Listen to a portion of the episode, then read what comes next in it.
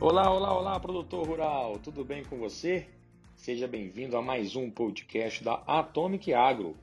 E hoje temos convidado ilustre para abrilhantar os próximos minutos da nossa conversa. Recebo aqui hoje Anderson Pivoto, responsável pela área de inovação da Sicredi, uma das cooperativas mais antigas do Brasil, com mais de 600 mil produtores rurais conectados. Estamos falando de uma empresa centenária e vamos conversar hoje, saber um pouquinho de como que eles estão fazendo inovação e levando o que há de melhor para o seu cooperado. Obrigado por ter aceitado o nosso convite, Anderson.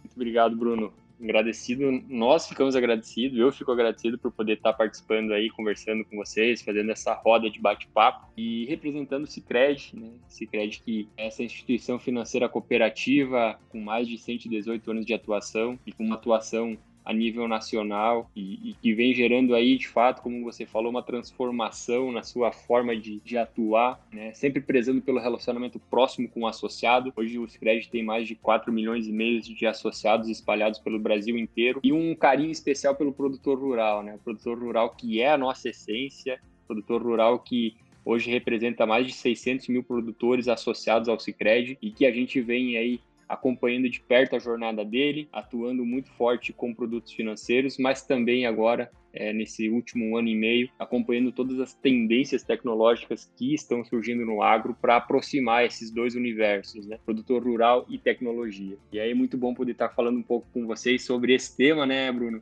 Esse tema que é o nosso dia a dia e foi roda de várias conversas e também de conexão do Sicredi com a Atomic. Prazer estar aí com vocês.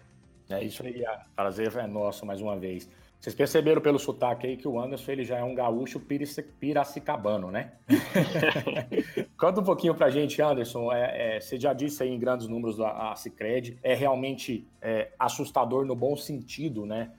4 milhões e meio de cooperados associados, uma empresa centenária, mais de 100 anos. Quantas unidades que a Sicredi está espalhada aí no Brasil? Quantas agências? O que mudou nessa pandemia, né? A gente viu aí muitas agências de bancos realmente fechando, né? Fechando suas portas de forma definitiva. Teve algum movimento desse parecido com a Sicredi? E antes da gente entrar efetivamente no coração aqui da nossa conversa e no que a gente nos move e nos impondera todos os dias, que é o produtor rural brasileiro. Boa, Bruno. Eu sou um gaúcho perdido, né? Radicado em Piracicaba. Vim para Piracicaba aí faz um ano e meio. Eu já tô pegando um pouco de sotaque, já tô começando a falar moço. Lá no sul o cara fala guri, né? Aqui o cara fala moço.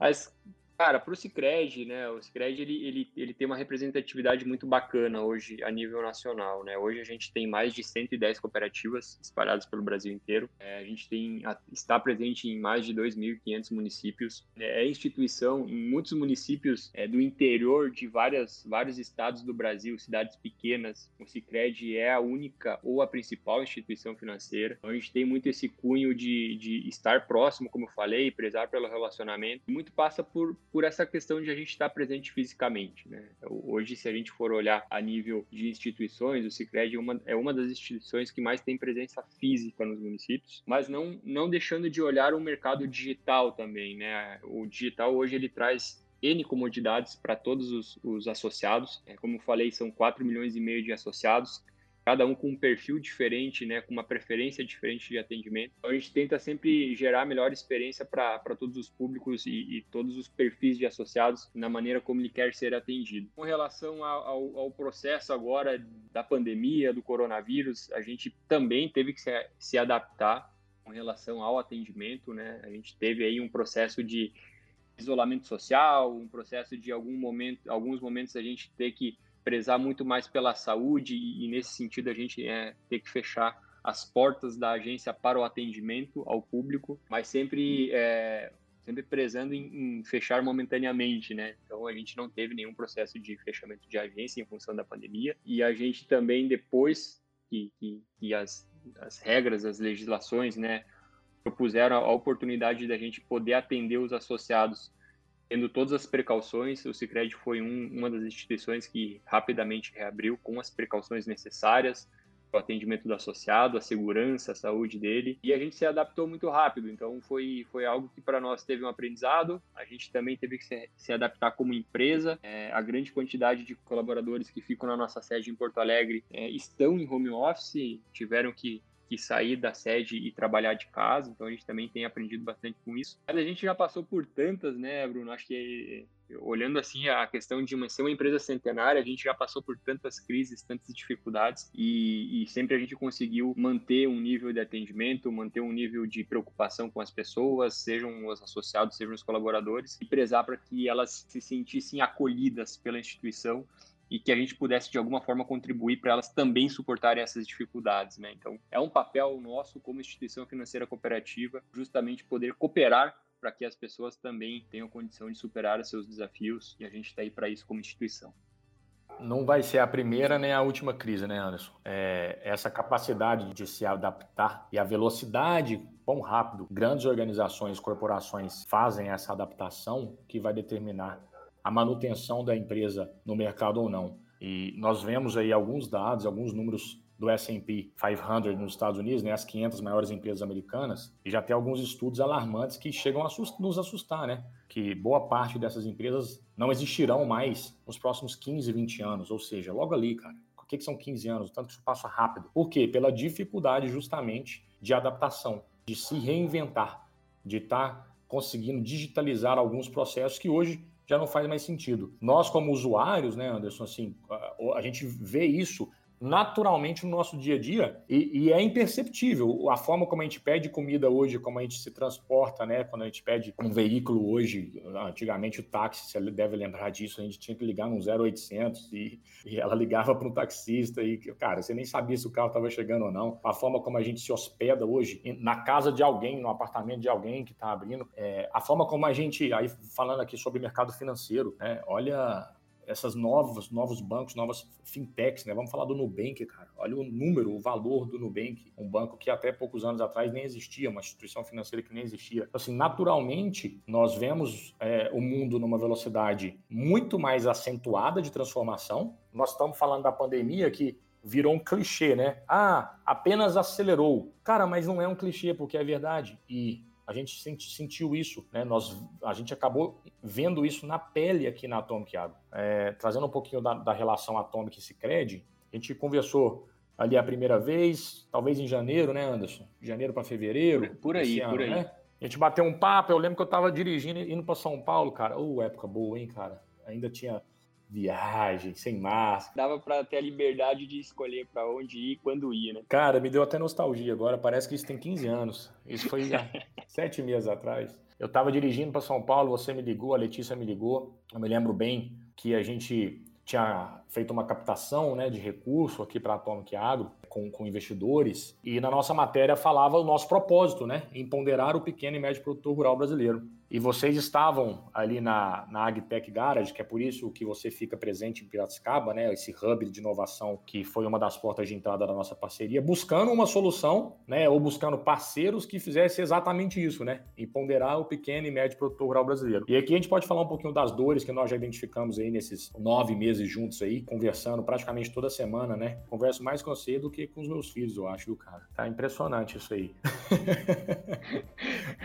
Cuida que vai gerar problema em casa. Pô, a gente fala muito, cara, mas a gente brinca, né, que é muita água, né, cara, pra se beber. São muitas oportunidades, é muita transformação a ser feita, principalmente no pequeno e médio produtor rural brasileiro. Então, esse foco nosso, a gente brinca, né, ou a gente é muito mais louco que todo mundo, né, ou realmente nós estamos num desafio que vai nos dar excelentes frutos. Eu acredito na segunda hipótese, né? Na segunda, eu fico com a segunda escolha, porque é muito desafiador, Anderson. Você está sentindo isso junto com a gente aí na pele, você sente isso na Sicredi, e agora com a nossa parceria, você vê o desafio que é de fazer transformação, engajamento, levar tecnologia, difundir a digitalização do processo de manejo, escolha de insumos, uma melhor definição e transação por crédito no pequeno produtor rural, não é isso? Exato, exatamente. E eu acho que, trazendo um pouco do nosso histórico, né, tô trazendo aí a aquele momento que a gente ligou para vocês, eu estava lembrando do antes, né? O motivo que fez a gente ligar para vocês. E foi uma sinergia de propósito mesmo, no intuito de que, quando a gente viu a matéria falando da Atomic, né? O que a Atomic queria fazer, qual que era o objetivo, o que a Atomic entregava, para nós foi muito bacana, assim, a gente ver, opa, tem alguém olhando para o pequeno produtor. Naquele momento, assim, a gente, tá, vamos falar com esse pessoal aí, vamos falar com esse tal de Bruno aí, vamos entender o que esses caras estão fazendo, que arrependimento.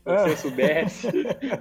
Mas foi muito bacana, assim, Bruno, porque, cara, tu trouxe um ponto que eu acho que é muito interessante, né? A questão de digitalização do campo, né? A gente tem percebido nesses últimos anos, e aí eu quero só fazer um disclaimer, porque toda a indústria vai ser afetada por tecnologia. A gente viu isso em N segmentos, a gente viu isso no segmento de mobilidade, de hospedaria, mercado financeiro sendo totalmente modificado nos últimos 3-4 anos, agora cada vez mais sendo modificado. Em novembro entra o PIX, que é o meio de pagamentos instantâneos, Open Banking. Cara, tá todo mundo se reinventando. E o setor agrícola não vai ser diferente. A gente já tá percebendo isso, a gente já tá vivendo isso, né? A gente percebe o quanto de soluções que tem hoje aí disponíveis para que o produtor possa utilizar e conseguir ter acesso a melhores condições produtivas. Um ponto que para nós ele é muito representativo é que o Sicredi hoje tem 80% da base de associados produtores rurais que são pequenos e médios produtores. O Sicredi atende...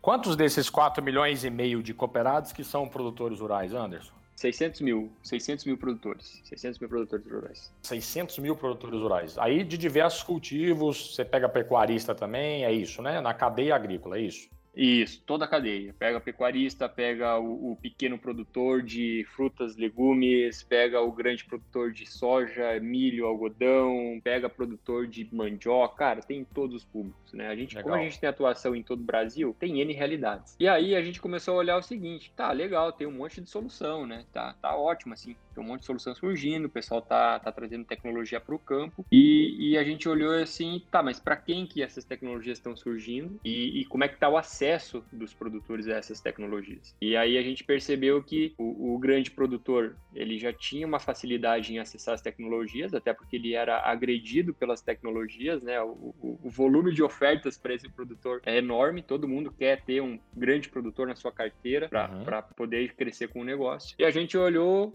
pro, virou a lente pro outro. Não, beleza, então esse grande produtor que é associado ao Sicredi, ele já tá tendo oferta de serviços. Mas o pequeno produtor que é associado ao Sicredi, como é que ele tá nesse meio, né? E aí a gente percebeu que esse cara estava desassistido, ou seja, estava muito distante das tecnologias. Com certeza. Para nós, viu, Bruno, foi muito interessante a gente estar nesse ecossistema, porque ficou muito mais explícito isso, né? Quando a gente veio para Piracicaba, a gente tinha uma noção, obviamente, mas estando aqui ficou muito mais explícito o tamanho do desafio, foi o que você falou. Ah, como é que a gente leva essa tecnologia até o pequeno e médio produtor? Não é só a barreira do conhecer a tecnologia, né?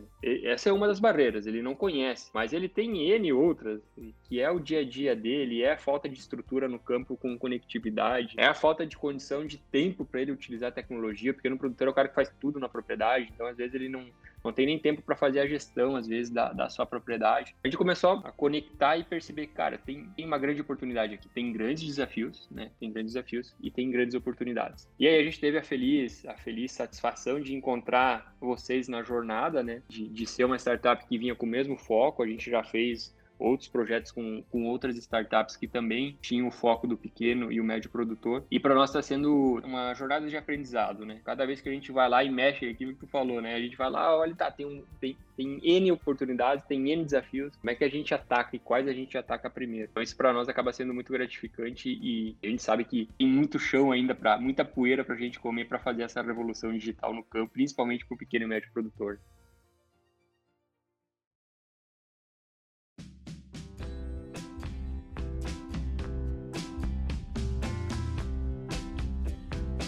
E nós nos encontramos ali na AgTech Garage, num programa, né, que vocês têm a segunda edição, que é o Intensive Connection, né? Que é Sicredi, Bayer, Ouro Fino e OCP, não é isso? Isso mesmo. Que são grandes corporações que estão olhando para soluções disruptivas, né? E aí as famosas startups, né? E no mercado de agronegócio, as agtechs, que estão resolvendo algumas dores pontuais. Aí, como a gente já disse antes, a dor da Sicredi que ela estava buscando era empoderar o pequeno produtor rural. E nós já nos deparamos com isso algumas vezes, e como nós já dissemos aqui hoje nesse podcast, que realmente quase todo modelo de negócio, quando se cria uma startup, o cara quer o topo do funil, porque é onde está o dinheiro. E no agronegócio, pensando em lavoura, né, você olha o potencial por hectare. Então, cara, qual que é o trabalho que eu vou ter de atender milhares de produtores rurais de 50 hectares, de 100 hectares? Não, peraí, eu vou pegar um cara de 5 mil, de 8 mil, de 10 mil hectares, né? Ou seja, a minha conta, na hora que eu for faturar algo, algum serviço, minha solução para um produtor grande é muito mais fácil. E nós aqui da Atomic Agro, como eu disse, talvez nós somos mais doidos que os outros, nós olhamos para a base da pirâmide mesmo. Então, assim, nossos usuários hoje, né, os produtores rurais, quase 10 mil produtores conectados na Atomic nesses quase 2 anos de operação, tem área média que não chega a 300 hectares. Como você bem disse, Anderson, você conhece aí, você está no Rio Grande do Sul, né, gaúcho de nascença, e sabe que esse perfil de produtor rural, muitas vezes, ele está no sul mesmo, do pequeno e médio, né? Ele está no Paraná, no Rio Grande do Sul, ele está pegando um pouco ali de Minas Gerais, Goiás, Mato Grosso do Sul. Quando você começa a subir para o Mato Grosso, Maranhão, Piauí, Tocantins, Bahia,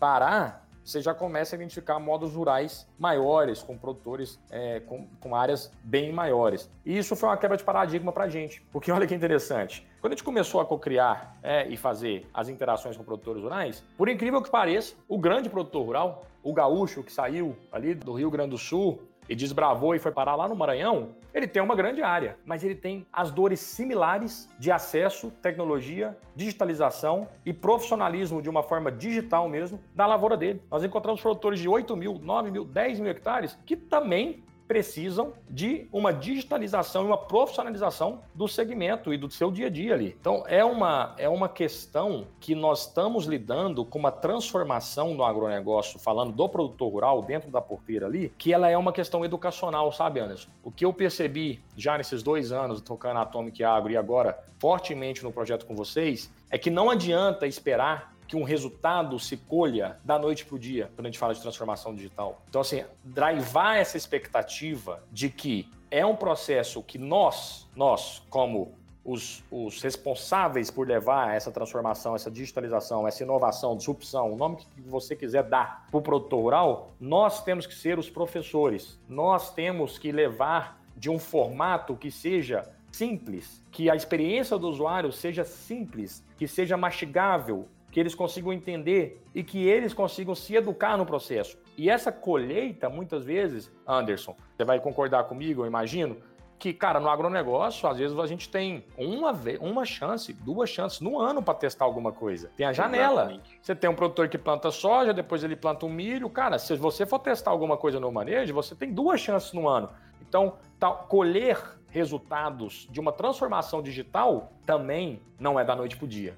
Exatamente. E aí, Bruno, pegando esse gancho teu, o que a gente tem aprendido nessa jornada? Eu tenho sempre em mente 3 fatores que são as barreiras de adoção de tecnologia do produtor. O primeiro, que é o mais falado, que é a falta de conectividade, né? Muito se fala, pouco tem se feito, tem iniciativas, mas de fato fica muito no olhar de, tá, falta de conectividade, mas o que a gente vai fazer? Essa é a primeira barreira. A gente sabe, 70% das propriedades não tem conexão no campo. Os empreendedores acham alternativas para fazer com que o produtor tenha acesso à tecnologia, mesmo sem ter acesso à internet local, mas não é a mesma coisa, não é a mesma experiência, né? Você citou a experiência, a jornada do produtor, então, de certa forma, isso acaba sendo uma barreira e é algo latente, né? Infraestrutura. É a mesma coisa a questão do, cara, se não tiver estrada de asfalto, não adianta tu ter um carro veloz. Conectividade, quando você fala de internet mesmo no campo, né? Internet mesmo. A gente vê um movimento forte, né, Anderson? Você no AgTech Garage, um movimento forte das companhias de telecom tentando resolver essa dor, né? Exato. Então, tem tido alguns movimentos, né? Eu acho que aí também é um pouco do que tem oportunidade, tem movimento, mas na velocidade, será que é a velocidade ideal? Então, acho que esse é o ponto que também, de certa forma, ainda precisa ser destravado no Brasil. Tem movimento público, tem movimento privado, mas a gente precisa avançar com maior velocidade. Então, acho que esse é um ponto que, quando destravar essa barreira, a gente vai ter muito mais adoção de tecnologia para o produtor, pelo fato de que essa barreira de infraestrutura... Essa é uma das maiores dores que nós identificamos, Anderson. Fazendo um parêntese, o pequeno produtor rural é o que mais tem assimetria da informação e é o último a ficar sabendo das tecnologias e é o último que as big companies e grandes grupos tá acessando. Então ele é o lobo solitário mesmo. Então às vezes ele nem sabe o que está acontecendo. Esse é o momento, esse é o propósito da Atomic Agro, junto com vocês aí a gente está com a mesma jornada, no mesmo propósito, de pelo menos apresentar para eles que existe, né? Exato, exato. E poder ser a pessoa, a empresa, enfim, que faz a curadoria, né? Que consegue, cara, dessas que tem aqui, a tua realidade, essa aqui é a melhor. Porque se der pro produtor testar 10 tecnologias que entregam a mesma coisa, cara, ele não vai nem querer ver, né? Ele vai, não, eu não tenho tempo para isso. Então, é importante também essa etapa de ter alguém que faça esse filtro pro produtor e, né, olhando a realidade do produtor, que de fato faz sentido ele adotar. Antes de você entrar na terceira dor aí, sua opinião pessoal agora, você acha que já tem excesso de oferta de startups, de soluções para o produtor rural, que ele já está se afogando já e sem saber o que ele escolhe? Cara, eu acho que já tem. Pelo que eu vejo, assim, tem bastante soluções que entregam, se não a mesma coisa, mas a mesma coisa com um pouquinho a mais. E aí o produtor ele já está tendo esse preconceito, né, por estar recebendo tanta oferta. Claro que aí acho que a gente tem que separar os públicos de produtores, né? O pequeno produtor não, o médio produtor não, mas o grande produtor já é o cara que está saturado, assim, ele já olha e diz, pô, tem 10 soluções que entregam a mesma coisa, cara, vamos olhar outra solução aqui, porque essa aqui a gente já tá bem assistido. Então, sim. Nós estamos gerando uma concorrência para nós, hein, Anderson? Nós estamos falando que está difícil, está pouco, tem pouco acesso, daqui a pouco vai ter um monte de startup querendo entrar no pequeno produtor. Mas isso é bom, viu? Ter concorrência é bom, cara. Concorrência que se complementa, né? Porque muita gente tem, a gente tem falado muito, né, Bruno? Tem soluções que elas se complementam. Então, cara, se complementando e entregando para o produtor um valor enorme, faz todo sentido. Palavra-chave que a gente usa muito nos nossos calls, nas nossas reuniões, né, Anderson, é colaboração, né? A gente usa muito essa palavra. Inclusive, nós aqui, nós temos várias reuniões com outras startups que nós estamos olhando muita sinergia, né, com a Atomic e mais outras 2, 3 startups que a gente está juntando e levando uma solução unificada para o produtor rural, porque não faz sentido ele receber 5 ligações de 5 startups diferentes que no final do dia nós íamos juntos, empacotando um serviço que empodera o produtor rural, a gente consegue entregar muito mais valor para ele. Exatamente, exatamente. E aí, Bruno, acho que tem um outro ponto que eu vejo que é uma barreira enorme, assim, cara, que é, eu chamo esse ponto de suporte e educação. O que é o suporte e educação? Tu até comentaste. O produtor, por vezes, ele não tem uma condição de sozinho absorver a tecnologia. Ele precisa que alguém vá lá, pegue, né, ele pela mão e ajude ele a ter o primeiro contato, a utilizar na primeira vez para depois ele conseguir utilizar a tecnologia da melhor maneira possível. Que é uma etapa de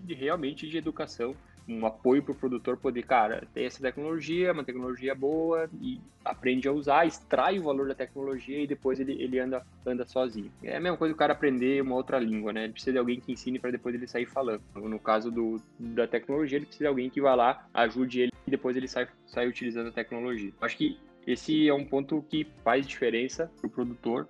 E aí, não é só, como eu falei, não é só colocar a internet e apresentar as tecnologias, mas tem essa etapa que é super importante, que eu acho que pensando nessas 3 etapas, a gente consegue fazer com que mais produtores adotem tecnologia aí no seu dia a dia e extraiam o benefício dessas soluções, que tem muita coisa boa aí, a gente tem percebido muita tecnologia já gerando valor, a gente vê reportagens, né, nas mídias falando o quanto produtores conseguem ter uma melhor eficiência na sua atividade, reduzindo custo, aumentando produtividade, tendo um maior controle da sua operação. Então, acho que tem muito ganho, mas é necessário essas três barreiras serem rompidas, mais pessoas entrarem nessa jornada aí de adoção de tecnologia. Cara, Anderson, eu acho que das 3 aí, cara, as 3 são muito importantes, mas talvez a última eu coloco ela como um ponto em evidência, né, a terceira dor aí, porque a gente sente isso na Atomic Agro, sabe? São quase 10 mil produtores aqui conectados e a gente percebe, como eu disse antes, que realmente a parte de educação, e olha, nós temos casos aqui emblemáticos de ter que ajudar o produtor rural a baixar o aplicativo no celular dele. Então você fala, cara, tem coisas básicas a serem feitas e pegando na mão, fazendo isso, realmente se importando de verdade, com sinceridade com o produtor rural, a gente vai colher bons frutos. Eu costumo dizer que o ótimo é inimigo do bom, essa frase acho que muita gente já escutou, mas que também, cara, o básico bem feito pode entregar muito mais valor do que tentar entregar algo muito disruptivo ou uma tecnologia de ponta que o produtor rural, no fim do dia, ele está precisando de comparar a informação dele, a escolha dele com outros vizinhos, saber sair do caderninho, ter um lugar onde ele pode ver o histórico de todas as suas ações durante o manejo da sua safra, né? Exato, exatamente.